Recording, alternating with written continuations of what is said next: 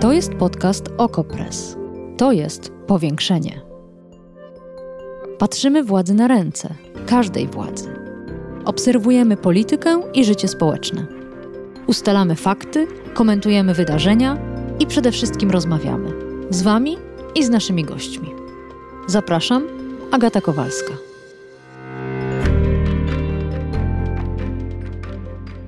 To nie jest tak, że ta debata była skrajnie inna od tego, co widzieliśmy już wcześniej. Wiktoria Beczek, Gazeta.pl.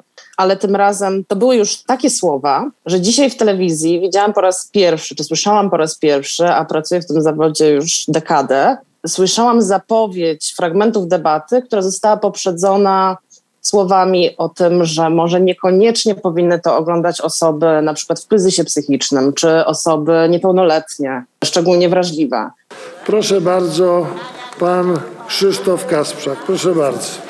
Panie Marszałku, Wysoka Izbo.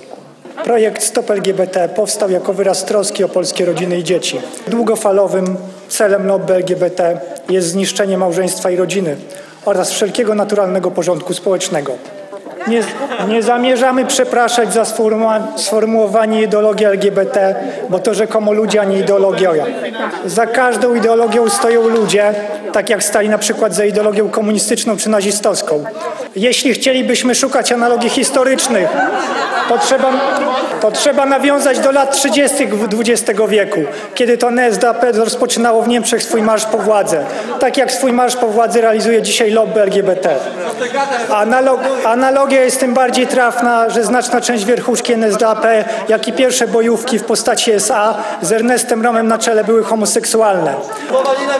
Hitler, Hitler otaczał się celowo działaczami homoseksualnymi. Ruch LGBT dąży do dominacji absolutnej w każdej dziedzinie życia, do obalenia naturalnego porządku biologicznego i społecznego i do, i do zaprowadzenia terroru. Gwałty na dzieciach to straszna rzecz. Wszędzie, gdzie pojawia się homolobby, dzieci znajdują się w poważnym niebezpieczeństwie. Nie wyśmiewajcie ofiar.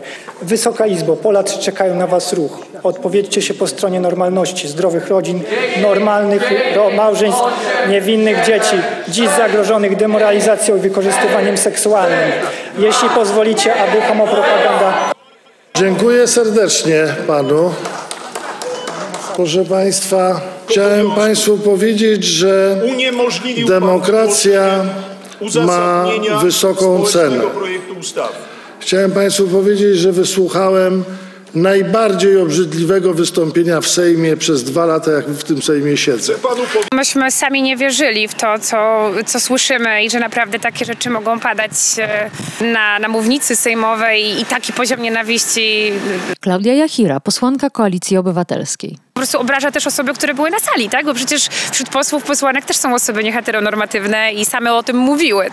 Część posłów i posłanek wyszła i, i nie dziwię się, natomiast no, myśmy już też nie wiedzieli, jak się mamy zachować i stwierdziliśmy, że w takim ak akcie protestu, że nie zgadzamy się na to, żeby ta osoba, no właściwie jak dla mnie takie treści, które nadają się do zgłoszenia do prokuratury mówiła, no to odwróciliśmy się tyłem. I to nie jest tak, że obóz władzy nie wiedział, co tam usłyszy. Przede wszystkim sam projekt był, e, był bardzo jasno bardzo jasno napisane. Tam uzasadnienie tej ustawy to też był naprawdę ściek. Natomiast po wystąpieniu pana Kasprzaka wyszedł pan poseł Kaleta, który dołożył cegiełkę od siebie. Pokazywał fotomontaże. Miały to być rzekomo zdjęcia z parad równości.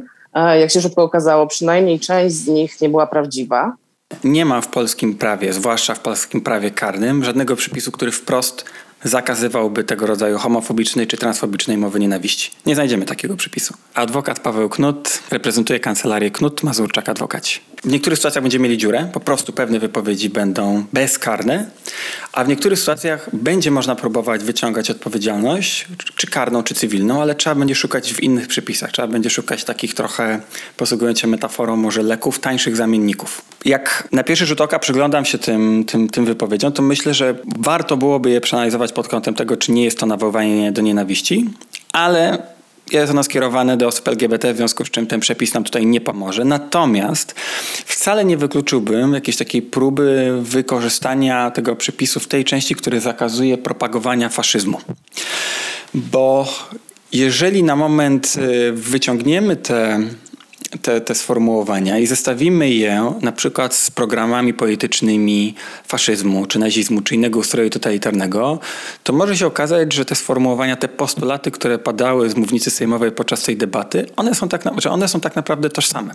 Że tak naprawdę ten język postulaty, ten rodzaj apelu, ten rodzaj celu, który ma być osiągnięty za pomocą przepisu, jest tożsamy z postulatami, celami pewnych ideologii totalitarnych, które jakby były zamieniane i pojawiały się w jakichś programach właśnie tego rodzaju ideologii. Więc to, co myślę, że mogłoby wzbudzić zainteresowanie prokuratury, bo w ogóle ten artykuł 256, on jest ścigany z urzędu, więc wystarczy tylko, że prokuratura na przykład z mediów się dowie o tym, że taka wypowiedź padła, to, to wydaje mi się, że warto, żeby prokuratura pod tym kątem to przeanalizowała. Mi się po prostu wydaje, że ten, ten rodzaj języka, to przypisywanie postulatu równouprawnienia osób LGBT do jakiejś tam ideologii totalitarnej jest po prostu taką retoryką odwrócenia, którą się stosuje w tej debacie i jesteśmy świadkami i świadkiniami już od bardzo, bardzo tak naprawdę wielu lat. Więc jest to pewien zabieg retoryczny, ale no, wystarczy pewnie sięgnąć do historii zobaczyć tak naprawdę, czym były ruchy totalitarne i nagle się okaże, że w zasadzie w każdym takim ruchu osoby LGBT to nie były osoby uprzywilejowane, które prześladowały, tylko to były osoby, które były prześladowane. Dzisiaj jesteśmy tutaj ze względu na właśnie głosowanie w sprawie projektu ustawy e, zgłoszonego przez Kai Godek. Posłowie PiSu uznali, że nie ma nic złego w tym, że e, na mównicy sejmowej występuje faszysta, który obraża ludzi, obraża dwa miliony Polaków. Tak naprawdę to nie było nic nowego. Wszystkie te oszczerstwa już słyszeliśmy. Już słyszeliśmy, że jesteśmy pedofilami, nazistami i tak dalej. Więc to, nie było tak naprawdę nic nowego, ale za ka każdy moment, w którym coś takiego powiedziane jest z mównicy sejmowej demokratycznego państwa, jest momentem takim chwilowym zamachem na tą demokrację. Ten poziom nienawiści to jest naruszenie praw człowieka, to jest naruszenie praw do czucia się bezpiecznie e, przez ludzi. Linus Lewandowski, homo commando. W praktyce oznacza to, że w marszach równości będzie nam chciała przeszkadzać policja, ale oczywiście no nie damy sobie przeszkodzić. Marsze równości pójdą dalej, niezależnie od tego, co się stanie, czy to przyjmą, czy nie. Będzie ich coraz więcej. Marsze pójdą dalej. E, bo po prostu mamy prawo być sobą, mamy prawo maszerować. Nie można nam zabronić manifestowania tego, kim jesteśmy. Tam literalnie wszystkiego nie można, w sensie e, lista rzeczy, których nie można jest tak, tak jakaś gigantyczna, po prostu wariacje na temat tego samego po 8 razy powpisywane. E, e, ja już nawet nie wiem, czego dokładnie nie można, ale wiem, że generalnie niczego nie można, więc... Rano miałem umówione spotkanie z posłanką Anitą Sowińską z klubu parlamentarnego Lewicy. Mikołaj Obalski, aktywista społeczny, działacz Lewicy. Jestem członkiem Homo Komando. Jak wiemy, jest tęczowy piątek, a co za tym idzie, to dzień dumy, a jednocześnie dzień tolerancji i akceptacji osób LGBTQIA+. Na ten dzień ubrałem swoją uszytą przeze mnie kurtkę z tęczowymi frędzlami. Miałem przepustkę, by dostać się na teren Sejmu. Niestety, nie zostałem wpuszczony na teren Sejmu, ponieważ jak stwierdzono, naruszam powagę Izby przez swój ubiór, przez tęczową kurtkę z frędzlami. Usłyszałem od Straży Marszałkowskiej, to przeszkadza. To, to są frędzle. Panowie, to są frędzle i to są kolorowe frędzle, bo Polska jest kolorowa, bo każdy z nas jest kolorowy i każdy chce żyć normalnie i kolorowo. Siłę społeczności widzę bardzo, na co zresztą wskazuje to, jak bardzo wiele mamy, mamy marszów równości. Przecież to jest kolejny rok, kiedy marsz się odbywa co najmniej w każdym województwie. Kiedyś były tam dwa, trzy w największych miastach. Dzisiaj są naprawdę wszędzie, nawet w takich niewielkich miejscowościach, jak na przykład Wodzisław Śląski w tym roku. I jestem przekonana, tak, marsze będą się odbywać. I myślę, że po prostu trochę jest taka, następuje trochę taka przemiana, zamiana, przemiana pokoleniowa.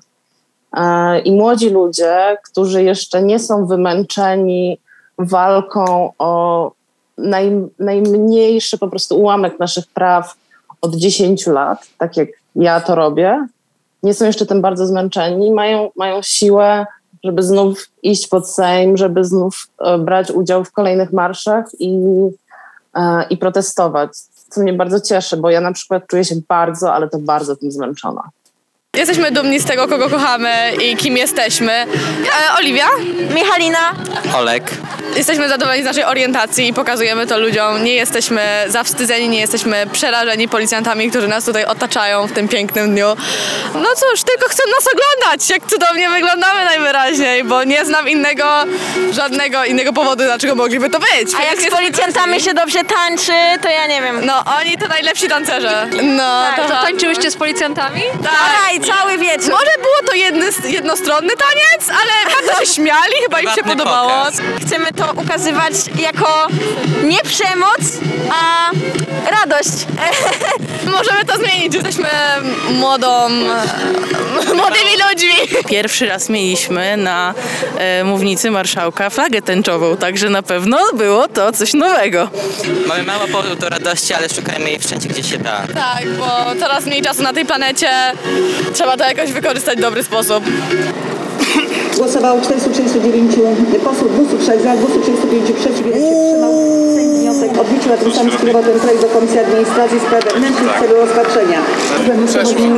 Przeszło? A że już teraz, Ale Marsze równości pójdą dalej! Marsze równości pójdą dalej! Marsze równości pójdą dalej!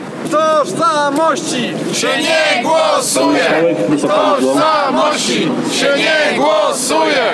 Tożsamości się nie głosuje! Powiększenie. Podcast Okopres. Prowadzenie Agata Kowalska. Podcast znajdziesz na stronie Okopres i w Twojej ulubionej aplikacji do podcastów. Redakcja Okopres działa od 2016 roku. Jesteśmy obywatelskim narzędziem kontroli władzy, obecnej i każdej następnej. Okopres utrzymuje się z Waszych darowizn. Wesprzyj nas, byśmy mogli działać dalej.